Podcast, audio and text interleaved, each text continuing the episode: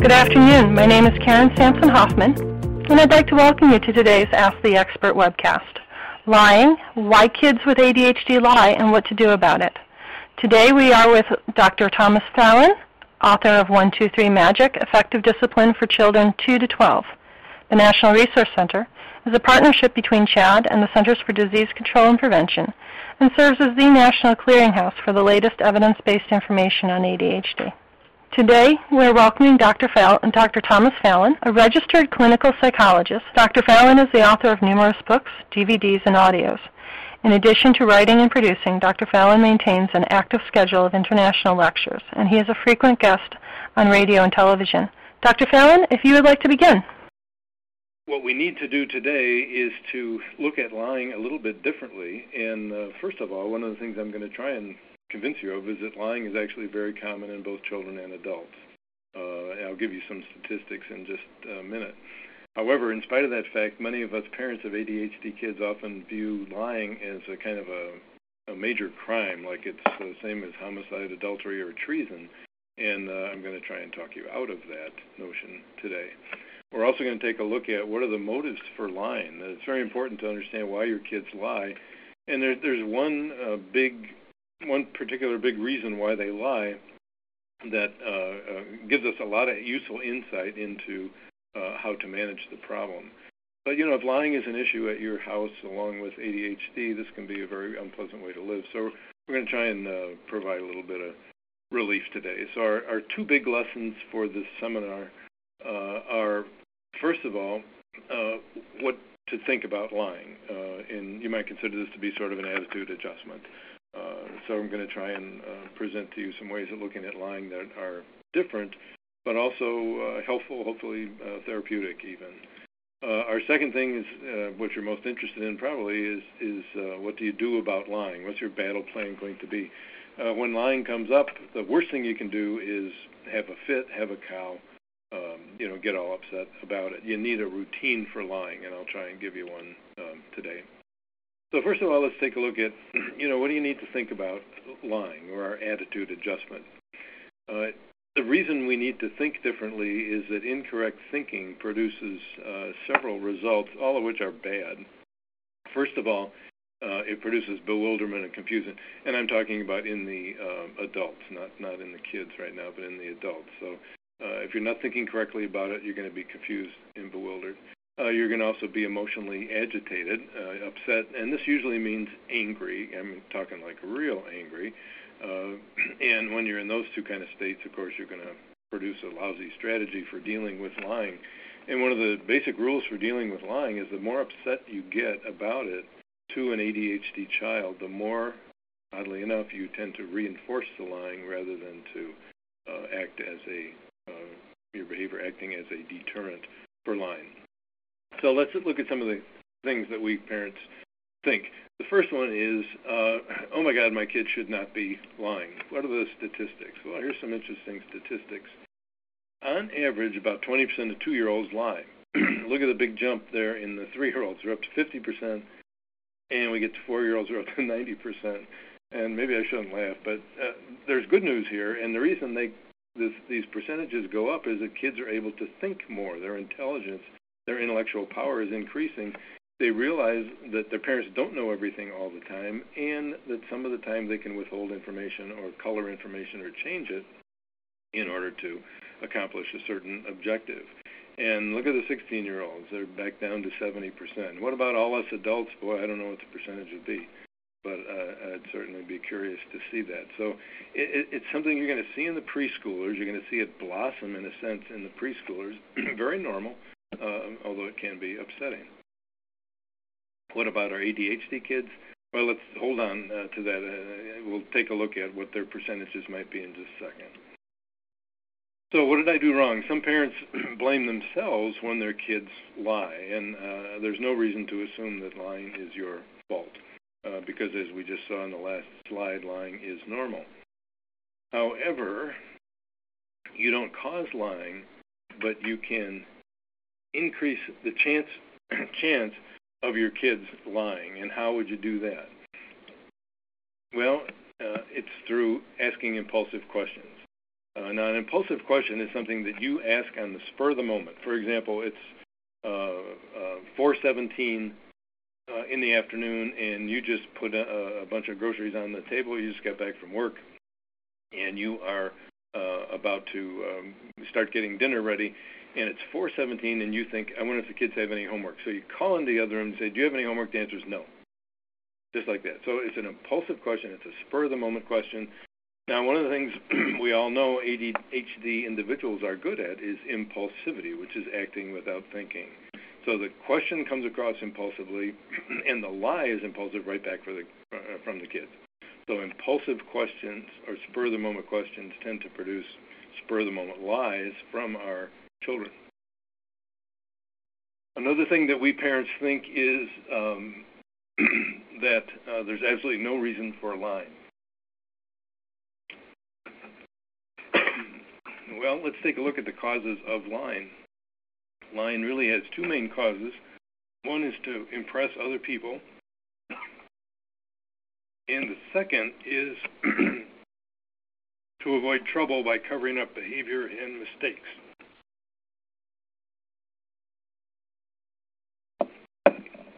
And this is the big one that we need to look at in this seminar, the one about covering up behavior and mistakes.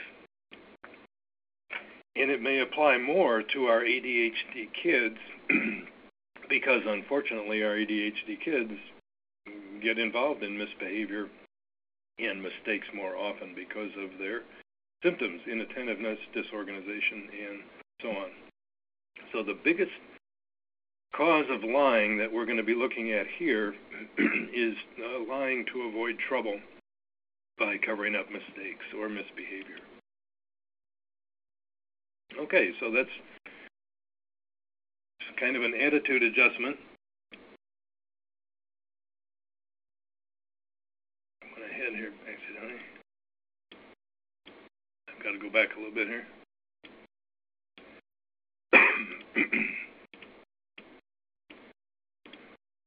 okay, what to do. This is our battle plan. So how are you going to manage lying? First thing you want to do is not awfulize about lying. And awfulize means to get super upset, uh, consider it to be a major crime or whatever. There's two ways to awfulize. One is you can awfulize inside your own brain.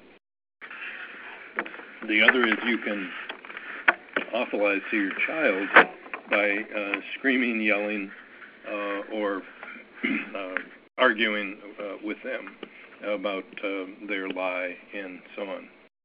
So if you do that, you tend to make the lying uh, worse. Second, what you want to do to, uh, uh, in dealing with lying is to avoid two particular things. And the first one is the impulsive questions that I asked you about before, or mentioned before. So if you get in their room and you find a Nestle's Crunch Bar under their pillow, and you say, Did you eat a Nestle's Crunch Bar in your room? Well, that's an impulsive question. and It's likely to elicit an impulsive lie. the other thing you want to avoid is uh, what we call cornering your kids. So you get a call from the school at uh, 1 o'clock in the afternoon, and they say that um, your son Tom was involved in a fight with uh, Dave Smith uh, at lunchtime. The assistant principal calls you and he says they dealt with it. They just want to let you know what what happened. So your son comes in at 3:15. you say, Tom, um, how was your day? He says, fine. And you say, how did things go at lunch? And he says, fine. That was a great sandwich that you made. And then you say, how did things go with Davy Smith? And you think you've got him, and he says, fine. There was no problem.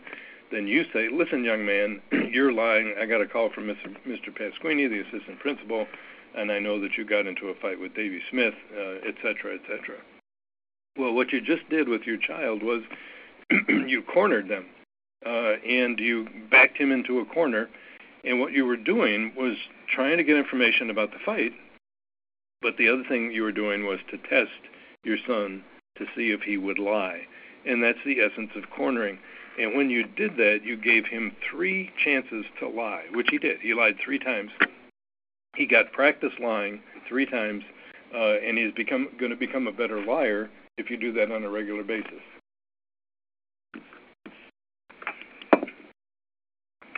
So, what are you going to do? well, if you already know what happened, like you did in the example we just talked about, uh, tell them that you know, and if you need more information, give them time to think before they respond to you. So, your son Tom comes in at 3:15. You say, Tom, I got a call from Mr. Pasquini. He said you got into a fight with Davy Smith at lunch. Uh, I want to hear your story, but not right now. In about 15 minutes, I want you to tell me what happened. But remember, I already talked to Mr. Pasquini about it.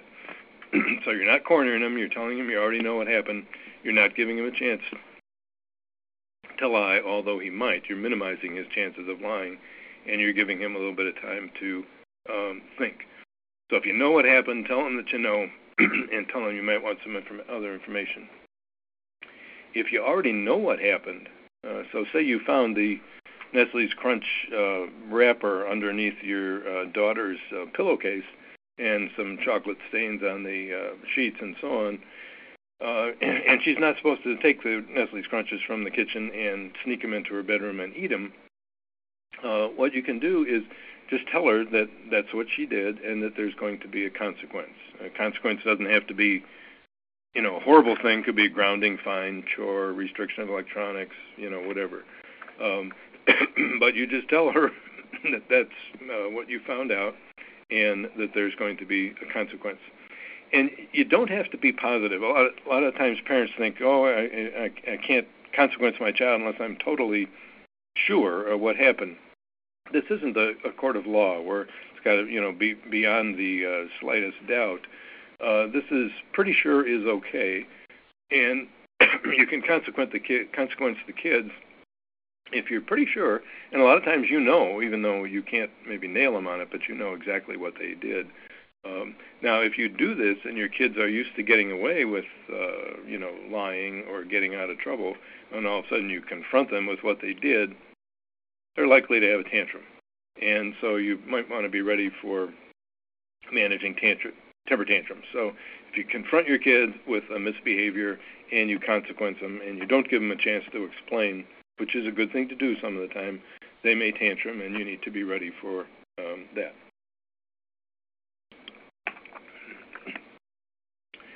Okay, if you don't know what happened, so the other things we just talked about were if you did know what happened, what are you going to do?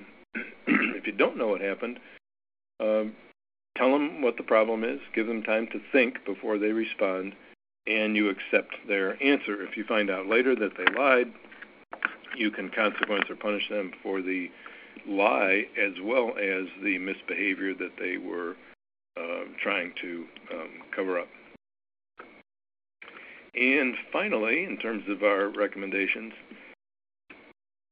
if lying is an issue on a regular basis, remember lying is primarily to cover up misbehavior, uh, fix the problem. What can you do about the misbehavior? Uh, if you say to your child, uh, you know, impulsively every, every afternoon, you have homework? Nope. Or is your homework done? Yep. Uh, and the teacher calls you every Friday saying it's not done. You need to fix that um, homework problem and to do something about it. So look at the misbehavior that's being lied about and try and come up with a better way of uh, managing it. And good luck. That's basically our program for lying, and I hope it's helpful. Thank you, Dr. Phelan. I think this has been, I think it is helpful, especially when you talk about uh, impulsive questions receiving impulsive answers. For our participants, for your questions, we are accepting them now, and you can enter them in the question box as shown in this slide. And our first question is coming from Sage, and going back to your statement about impulsive questions eliciting impulsive answers. Sage was wondering if you could elaborate a little bit more on what an impulsive question is. Well, an impulsive question, as I was saying, is something you think of on the spur of the moment, and you tend to blurt it out uh, quickly without thinking. As you know, uh, ADD kids, since it's a basically a genetic problem, often have uh, ADHD parents, and so we got potentially two impulsive people. So if you ask the question on the spur of the moment, not only are you catching the child off guard and not giving them a chance to think, but you're also very likely to be upset yourself. And if you ask an impulsive question while you're emotionally upset, that's really increases the chances that the child is going to lie because they they know you're upset. They don't want to make you more upset, and so they'll take the easy way out, and they'll take the easy way out every time. And parents have told me over the years, why does he keep lying? He knows he's going to get caught. Every Friday, the teacher calls or whatever. It, it, right at that moment, that's impulsivity. The child takes the easy way out and they they lie. So uh, spur the moment and very emotional. That's what an impulsive question is, and that's what you don't want to do. That's that I think is a, a big help in having an idea of what the impulsive question is. Many times, adults, as you said, we think of it, we say it, and we don't realize that perhaps that was a bit of an impulsive question for a young person to respond to. Well, our next question is coming from a mother, and she wonders she has a 12 year old who has forged her daily report from her teacher.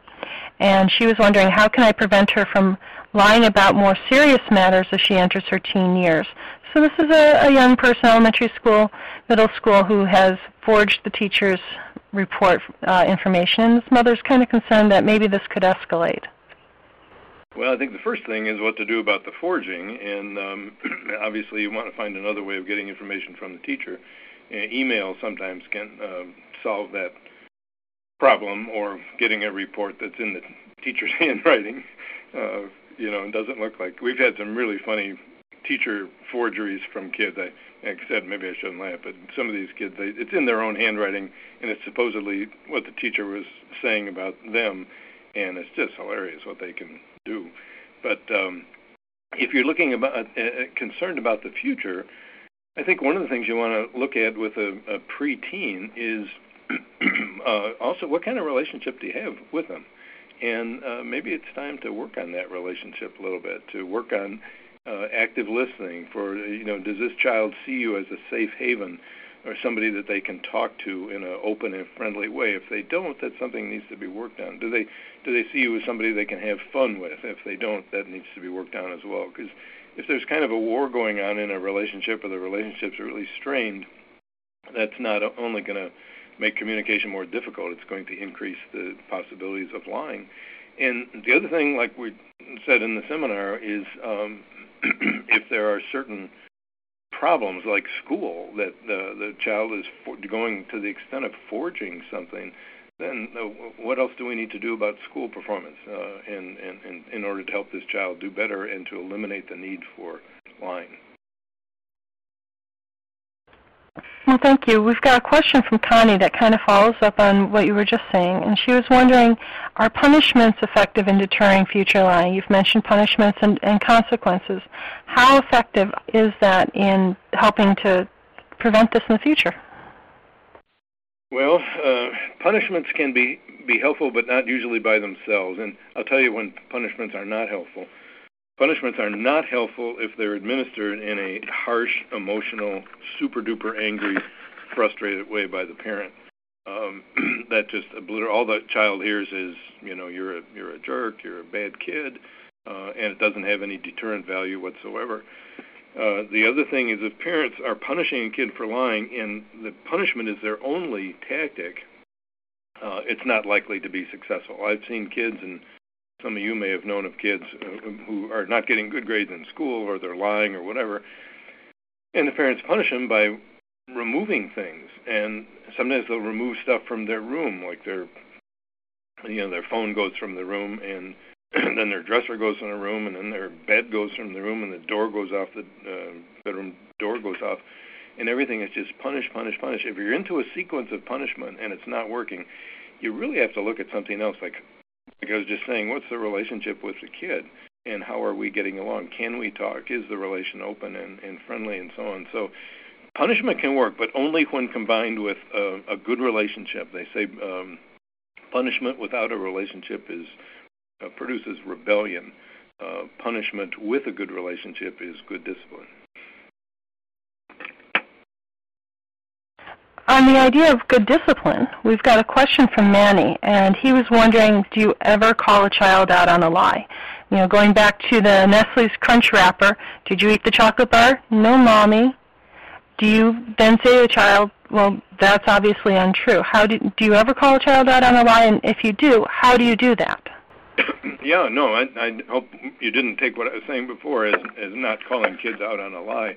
I'm just saying don't ask for it by asking a question where you already know what, what they did and giving an, uh, them an opportunity to practice a lie.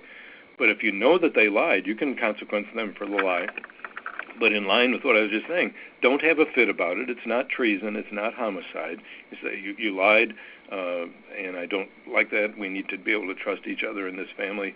This is what the consequence is going to be, and uh, better luck next time. That's good. Good advice. In better luck next time. We, you know, let's just be upfront about this, and having a family where where the parents and children can talk easily and freely with each other. Well, our next question is coming from Joe.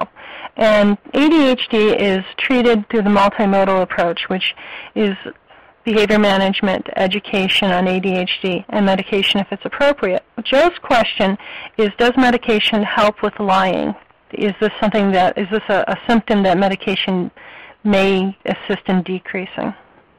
Yeah, I, yes, I think I think it would. I, I I doubt if I could prove that with any research, but it's a good question. And I think if you look at it, since a lie is often a an impulsive uh, attempt uh, that comes out of fear of getting caught or something like that, and if you think of the medication while it's working in the child's system, if the confrontation came at a time when the medication was present, I think it would lessen to some extent the chances of the child lying. It wouldn't necessarily make it go away. Uh, but again, you, you have the uh, question of when are the medications operative uh, in the kids. And some of these all day medications, of course, are gone when the kid comes home from school. And you're with the kids then from then on. So if that's when your interactions are, if there's no medication in the kid's system, uh, it's not going to do much good. But I think I think they could help. All right. Well, Dawn is now taking us from younger children to young adults. And she was wondering, how do you address lying in young adults? And I, I think she is also probably referring to later age teenagers, those who are 17, 18, 19, in addition to young adults who are in their early 20s. How does a parent address this, uh, address lying, especially since at this age um, the lies could be more serious, the consequences can be more serious if they're not truthful with their parents? Yeah. Well, I think if it is a good question of what are they lying about, and I think if you're talking about teens and they're still living with you, you want to have some basic um, rules and guidelines about things like hours and maybe even grades, use of the car, uh, and that kind of thing. And if the, you find the child is, you know, they're coming home late all the time and making up stories about it, what you want to do is come up with some rules that that um, don't re, don't rely so much on whether or not a child is going to lie. In other words, if you come in at three in the morning and you're supposed to be here at midnight, uh, the reasons why, you know, your story about the flat tire and so on and so forth. the fourth time you tell me this, it's irrelevant, uh, and we're going to deal with it as a um, problem behavior and you maybe use our what we call our major minor system or something like that. But the same things would apply about not provoking the lie, not asking stupid questions when you already know what's going on, uh, and having some good behavioral guidelines in general that the kids are supposed to follow. So uh, if they're going to make up stories about this, that, and the other thing, those stories become irrelevant. Thank you. Um, making up the stories, this is, leads us into our next question. A child who has said something that he's kind of made up off of the top of his head to answer his parent. Our question comes from Matt, and he was wondering, how do you handle a kid who answers a question and you don't think he's being honest, but you have no proof one way or the other? So here's a child who has answered you perhaps the impulsive question, perhaps a, a more thought out question, and the story doesn't sound quite right, but you don't have proof that the story is or is not. How do you approach that? I would say to the child in a nice way, um, you know, there's something about this just doesn't ring right to me. It doesn't um, doesn't make sense to me, but I can't put my finger on what it is right now.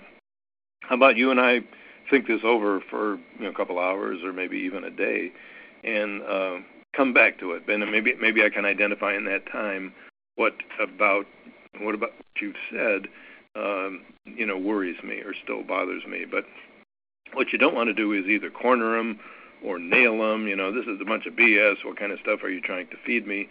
And so on. It's like, hmm, I, I, I just I can't can't I can't quite wrap my brain around what you've been telling me. Uh, let's take a time out and uh, come back to it a little bit later. Thank you. In taking that time out, we have a question from Clarissa, and she is going back to what you mentioned about awfulizing lying. And she was wondering, what if she has already awfulized lying? What can she do as a parent to undo the damage? There's a lot's been said, consequences need to be approached, but perhaps there was an overreaction on the parent's part. What can she do now?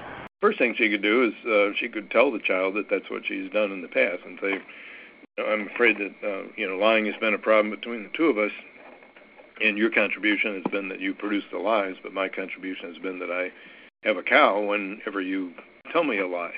And in the future, let's talk about what can we both do together to um, you know minimize this problem. And I'll ask you to be more truthful. And in return for you being more truthful, what I'll be working on is to be more calm when uh, it's hitting the fan and, and there's a problem between the two of us, and, then we'll see if we can't come up with some way of talking things over reasonably and peacefully. Well, one of our participants, Bonnie, has been listening very attentively, and she's got a question. You've spoken a lot. Of, you've spoken about children. Your main focus has been on children, and, and we're going to keep the focus on children. But right now, we're going to take the slight detour, and she was wondering, do your recommendations work with spouses, with other adults in a household?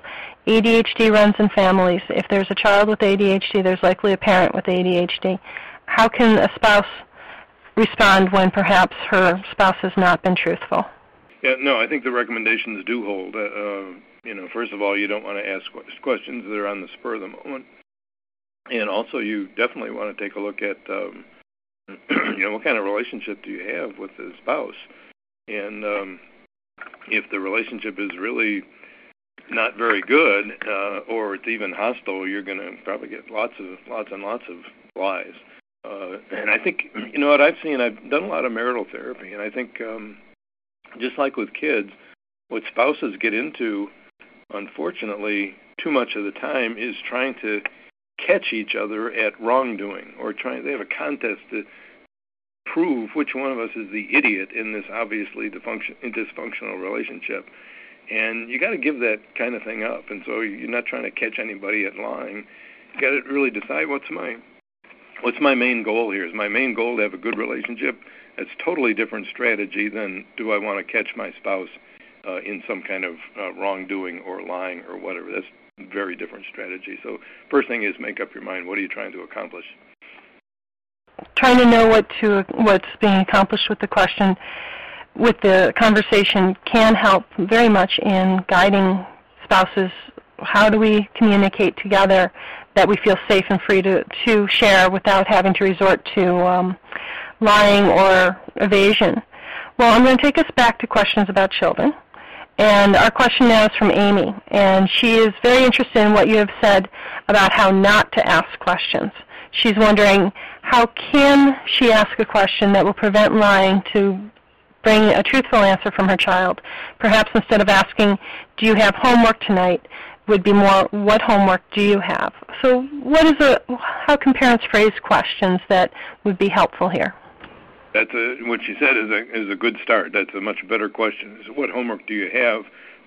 I knew a, a pediatrician once, and what he did with his kids, he had a deal with them. He had a routine that if they had homework, they had homework and they would do it.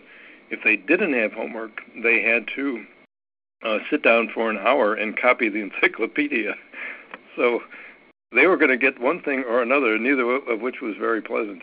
But uh, the question is better that that uh, your, our listener mentioned. Uh, what kind of homework do you have? The other thing is you need a routine for homework. That's part of the solution to the problem. Is that every day we're going to get your homework and we're going to get it on an assignment sheet or get it on our homework hotline or whatever. And then homework time is four o'clock. You come home from school, you goof around a little bit, you take a booster dose of your meds, perhaps, you sit down at four o'clock and you try and do your uh, finish your homework by um, dinner time at uh, you know five thirty or six. So what you want to do uh, is avoid these spur of the moment uh, beginnings to things like chores or homework or whatever. You have a routine that you follow every day. It's the same. Uh, and and her rephrasing of the question was also much much better. A lot of times, rephrasing the question can help put it in a, a different light, perhaps one that the child feels less um, uneasy, so they are more comfortable in, in saying, "Yeah, I've got homework, I've got this," or as you mentioned earlier, yes, Jimmy and I did get into a, a, an argument during lunch, but he started it, Mom. Well, our next question now is going to come from Connie. And she was wondering about a related behavior. She was wondering, is stealing treated the same as lying? And oftentimes the two behaviors will go together. Did you take your sister's doll? Uh, no, I didn't. Please don't look behind my back because I'm not holding it. So is stealing treated the same as lying? How, how can a parent help with this behavior? Well, uh, stealing and lying will be connected because the kids will often lie about something that they st- stole. so you get the two, you get a, a double whammy from the child. Uh, and yeah, the, the the the strategies are going to be similar because if you want to talk about it, and you, if you do have to ask a, a question and you don't know what happened, uh, you want to talk about it as calmly as you can. You want to avoid cornering the child, and then if you find out later that they did lie, then once again you want to avoid having a fit about it, treating the kid as if they're, you know, the lowest form of life on the planet. But then you can come up with a um, uh, a consequence. And we have, you know, like I think I mentioned before, we have a what we call the major minor system, which is a way of grading misbehaviors or offenses in terms of their seriousness. And then you might have three levels of seriousness for misbehaviors, and then you have three levels of consequences for those different levels of misbehavior. And so when the kid steals something, which most people consider to be a fairly serious thing, uh, you categorize it as major, medium, and minor, and then you simply administer a major, medium, or minor offense for that stealing and something that's appropriate. Maybe they pay back, they uh, pay back double, or uh, whatever. Um, but that's that's the um, consequence, and you do that on a regular basis, so you don't have to argue about what the consequence is going to be, uh, and so on. And the other thing is what I said before: if you're pretty darn sure that a child stole something, it isn't a court of law. You don't have to be perfectly positive in order to administer a consequence. And I know a lot of parents feel sheepish about that, and they know the kid's going to tantrum if they uh, nail them, but that's your job. You just mentioned that a lot of times parents know that if if they say, Johnny, yes, I know that you've uh, told a lie here, that they're worried about a tantrum. How does a parent prepare for a tantrum? You mentioned that earlier, being prepared for a tantrum. And if they've called their child out and said this is not true, how do they prepare? What can they do for both the child and themselves if they know the temper tantrum's on its way? Yeah. Well, if there's going to be a tantrum, um, the first thing you want to do is prevent it if you can. But if it's too late, uh, we have a thing in our business we call the 10 second rule, and that means that after a child has started tantruming, the rule is you never talk to a, a tantruming child. So if the kid blows up within 10 seconds, you're going to do what we call checkout. And checkout means you're not going to talk to them anymore. You're going to go somewhere else until they are done with their tantrum. So they can yell and scream, whatever. A lot of parents say tantrums are for the room. You go finish the tantrum in your room and uh, later when they're done they can talk about it uh, some more. But what you also don't want to do is to be intimidated by the tantrum. The threat of a tantrum uh, threat of a child's tantrum is one of the major ways that kids train their parents to do what the kids want them to do. So if you think that confronting your child is going to produce a major tantrum that's too bad. Don't be intimidated by it. You got to be ready for it. And what you're going to do when they tantrum is you're going to check out. You don't talk to a tantruming child, and after things have cooled down, then you can come back to the issue and you're going to you're going to discuss it again or impose a consequence. With the idea of preparing and, and thinking things through, Connie has one more question for us, and she was wondering if there's any correlation between between increased lying and winding down of a medication dose. You mentioned earlier that um, very often, especially with long-acting doses of medication. When the child comes home from school and it's family time, the medication is winding down. There's more likely to be impulsive behaviors. And it's also a time where there's sometimes um, a rebound effect, and, and that could also be involved in a tantrum. And, and as I said, Connie was kind of wondering, is there um, a correlation between being between increased lying and that time of day where medication is winding out of a child's system? I think there, I think there there could be. Like I said before, it also depends on what's going on, like homework going on or sibling rivalry going on, you know, or whatever. So I think there's a chance. I think the medication would, in general, you know, you know, calm kids down, make them more likely to respond rationally. I think rebound or backlash is a whole other issue, and uh, that that's more of an issue that might be related to tantrums rather than lying. But you know, my vote is if any kids are regularly having medication backlash or rebound, you you really need to do something about that. That's a horrible experience to go through for a family. And if it's predictable every day, you know it's going to happen. Uh, that's the time. A lot of times, leave the kid alone for that period of time. That's one option. But the other is to consider a booster dose or some other way of managing the meds to where you you avoid that um, backlash. Nobody nobody should have to put up with backlash every day if it's medication based. Well, our, our next question is now coming from Yvette, and she has um, a question about if a child tells a lie and you say to the child, I know that's not true, try again, and the child then says, okay, the truth is this. Do you still give a consequence for breaking the rule against lying, even though the child told the truth on the second go around? you know it's totally up to you you can you can say to kids on the first go around if you want uh, i want you to tell me what happened uh, if you tell me the truth, I will not punish you this time. Um, if you tell me the truth. If you don't uh, tell me the truth and I find out later that you lied, then the punishment's going to be double or whatever. But you're you're you're the boss. You can certainly do it that way. You can say, you know, the second time they tell you the truth, I'm glad you told me the truth. But you're not going to do that every time. Uh, give them one chance to lie, and then um, so it's a strategy you want to use uh, um, in a fairly limited fashion, I think. Well, following on that strategy, is there a way to help children learn not to lie? You know, very often, as you said earlier, children lie because it's an impulsive action or they're afraid of the consequence. Perhaps they didn't do their homework. So is there a way to help children learn not to lie?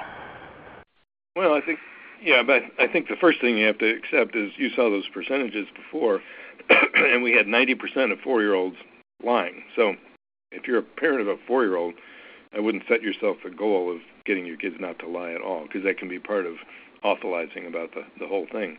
But yeah, the, I mean, how you get the kids not to lie is you remain calm. If you you don't corner them, if you know what happened, you just impose the consequence. And the other thing is reinforce them for telling the truth. And, you know that was hard for you. I know you uh, you were embarrassed or you felt really uh, uh, awkward about the whole thing, but you told me the truth, and or you told your teacher the truth, and I was very proud that you um, uh, did that. So you definitely want to uh, uh, praise them when they're doing the right thing. Well, on the idea of praising them when they're doing the right thing, Gal is wondering, do you recommend a positive reinforcement system for truth telling, such as a star chart? Uh, no, I would not in the beginning. If you, you had a big problem with lying, maybe you consider that. But uh, first of all, I, I would uh, just praise them, and um, you know, uh, give them a pat, pat on the back, have some fun with them, or something like that. Uh, I wouldn't use a chart uh, for telling the truth unless we had a, a big problem with lying already. All right. So our next question is coming from a parent who was wondering the flip side of our conversation.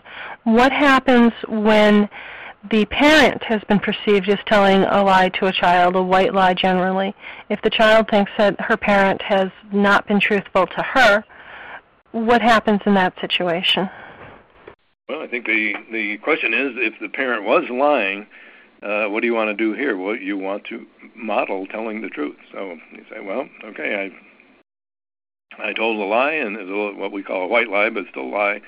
Here's why I did it and usually the reason will be to avoid some kind of trouble or embarrassment or whatever. And you tell the child openly uh, why you did what you did, and you can apologize for it, without acting like it's the biggest crime in the world. Uh, and what you're doing there is you are showing them that you can tell the truth, that you can recover from a mistake, uh, and um, and go on from there without feeling uh, just awful about what happened. So the kids catch catch you in one. I mean, your other option is to lie again, and that's not a very good option, I don't think. No, that can be a difficult option. Um, although we culturally have many stories that we tell children, things about uh, the tooth fairy and the Easter bunny. So sometimes thinking through and having a plan in place that uh, when your seven-year-old comes and says, "Mom, I know it's you who put the quarter under my pillow for my tooth," not the tooth fairy. Having and having something in place to explain the, the cultural story that we share with one another. Well, our next question is actually a question coming from many people. Many of our participants are wondering, what about fictional lying to impress other people? All of us wish that we had the glamorous lifestyle. What happens when we have a, a young person who's making up stories to impress her friends, to impress her teachers, or to simply live in a uh, fictionalized setting? Well, it it, it um, makes a difference if the child really believes that stuff. If they if they do, or a person who's telling these stories really believes it, then we got a bigger problem because they're not really in touch with uh, reality. But some of the stories can be pretty fantastic, and to be honest with you, they never bothered me a whole lot. Uh, if if you were your child was telling you one of these stories, uh, or you heard about one of the stories that they told somebody else, I would just put it down in a very gent- gentle way and say, you know, that's really silly. Or where did you get an idea like that? And what you're indicating is that you don't believe it, that you think it's really ridiculous what they uh, have put out there, and that you're not really going to give it the time of day. Don't spend a lot of time talking about it. Just say, oh, that's really silly. Uh, get up and walk away. Uh, the more you argue with them about it or say you can't possibly believe that, and so on, I think the more you run the risk of, of uh, reinforcing it. So take it with a grain of salt, even have a good laugh, and uh, drop it. That's that's a good advice in what is the what to do, and um, what if some of these stories have real life consequences, though? Um, very often, again, you know, perhaps someone has believed this story and something has happened. Perhaps there's been a phone call from the teacher, or heaven forbid, a phone call from um, a civil authority wondering what's going on at home. What then can a parent do? Well, what I would do, depending on the age of the child, but the kid's six or older, I think I would sit down with the child and discuss what happened and try and get some of their feelings about uh, not only what, why they did what they did, but also their feeling about the reaction to it. And in doing that, the last thing you want to do is lecture. What you want to do is what we call sympathetic listening. So you sit them down and you say, you know, I want to ask you a couple of questions. And the, my first question is, um, you created this story that apparently was not true. Uh, why did you do that? What were your motives for um, producing this thing in the first place? And you try to do this as sympathetically as possible rather than just putting it down or making fun of it. And then the second question would be, um, well, here's what happened from the story. And this person did this, and this person told that somebody that, and these problems were generated. Uh, what what can you do, or what can we do now to fix this or to remedy this, and see what kind of reaction um, you get from the child. Um, th- this kind of behavior is really fairly unusual in kids. I mean, where it really causes trouble. Um, but it, you know, it can happen. So again, you want to sympathetic, calm, um, kind of like why'd you do it, and how are we going to fix the aftermath.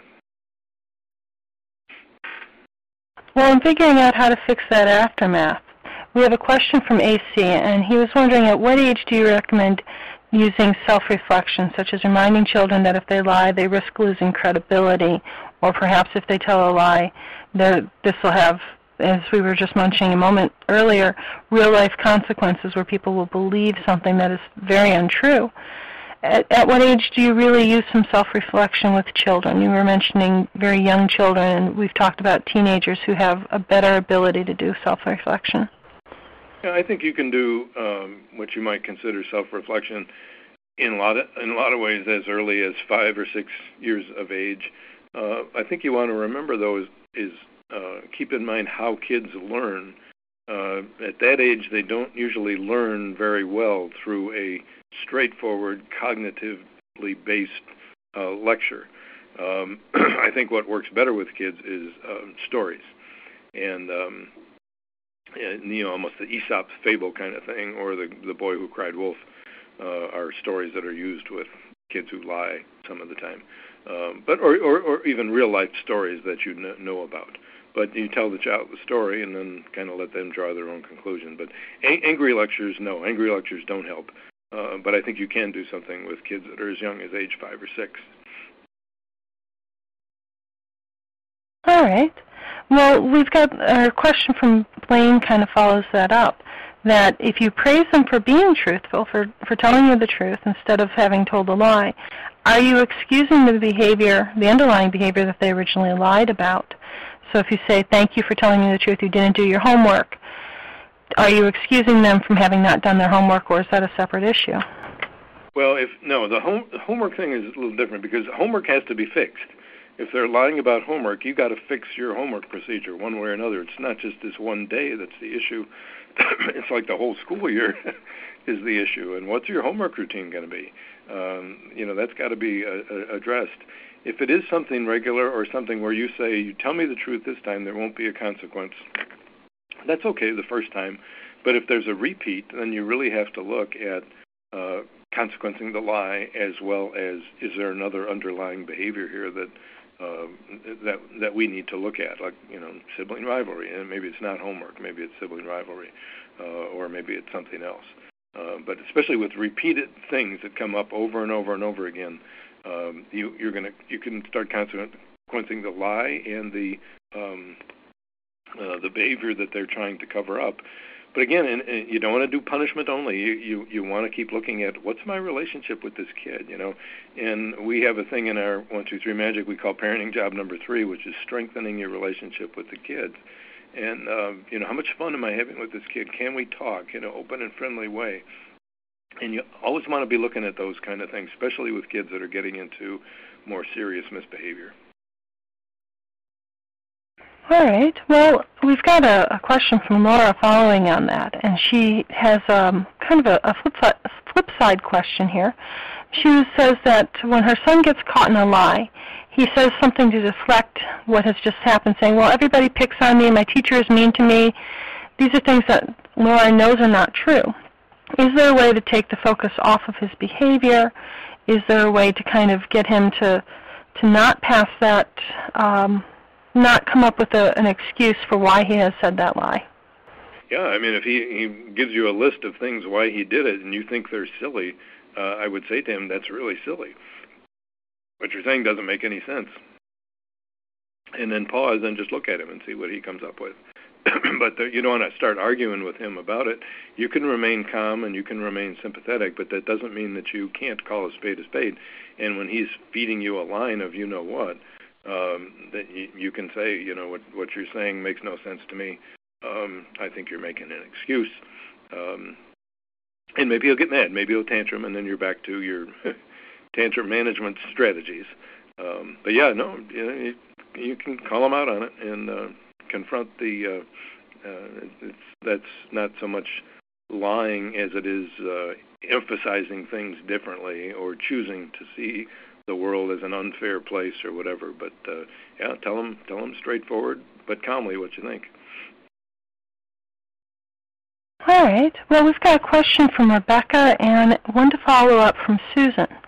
And what Rebecca was wondering is what kind of consequences work well for a middle school age child, uh, child who's about 11 years old, and how long should they last? And Susan's following that up with a question on, real, on what are most effective consequences for elementary to middle-aged students, and then are there effective consequences for the older kids, for our teenagers?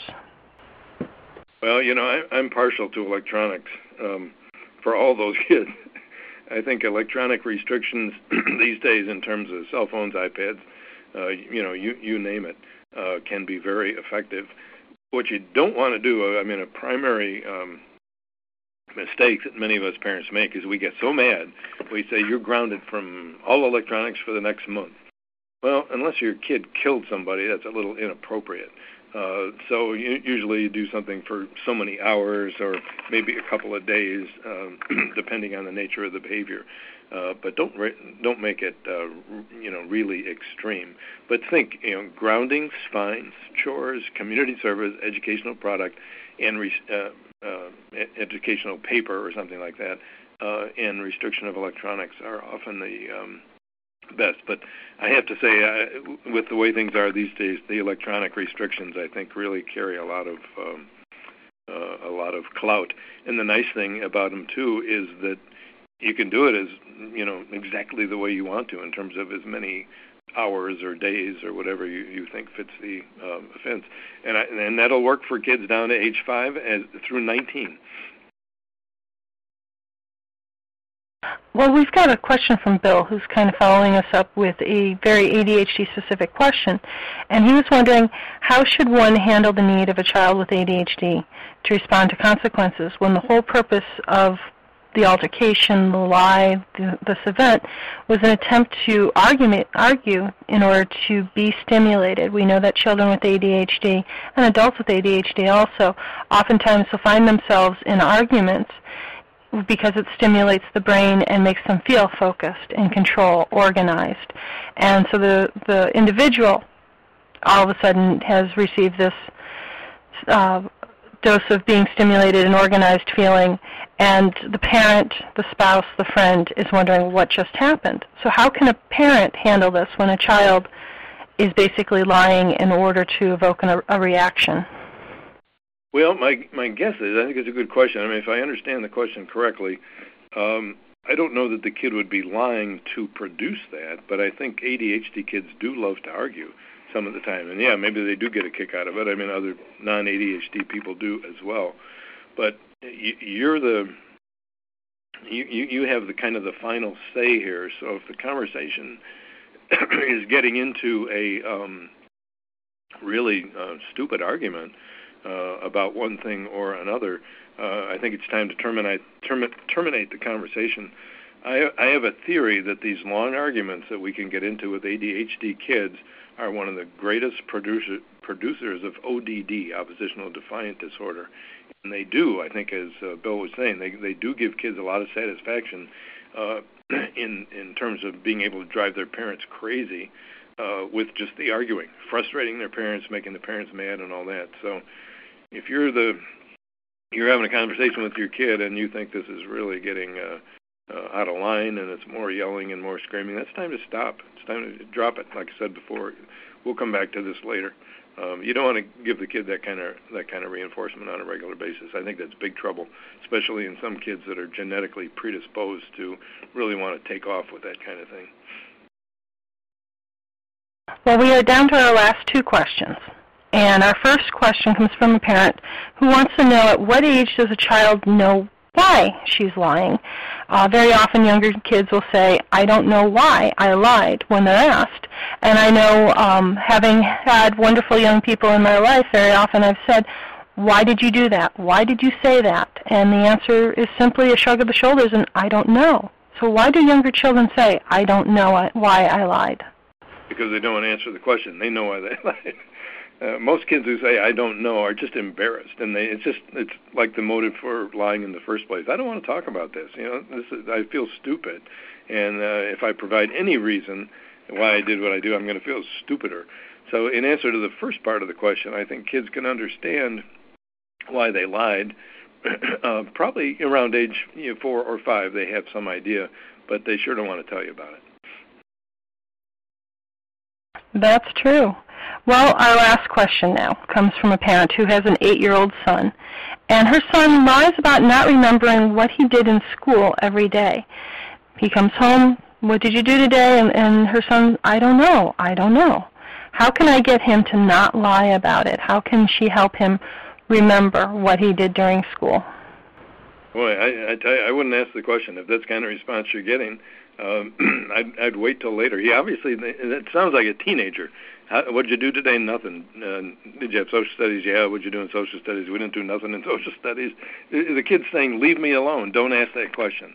Uh, so I would say find some other way, maybe other than through that kid, or don't ask him the pointed question. Maybe he'll talk about it later or get some information from his teacher. But the kid's message is clear. I don't feel like talking about school when I come home. All right. Well, that was our last question.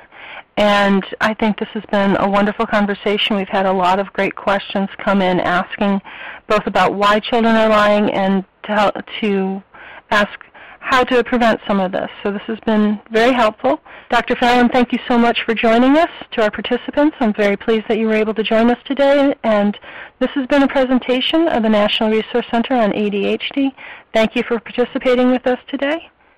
Don't forget to rate us on iTunes so we can continue to bring great content to you.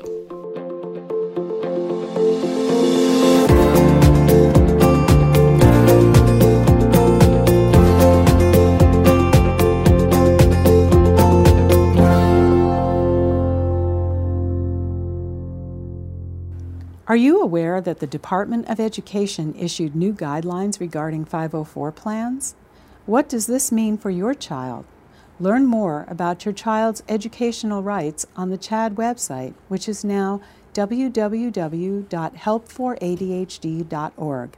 That's www.help and the number 4adhd.org.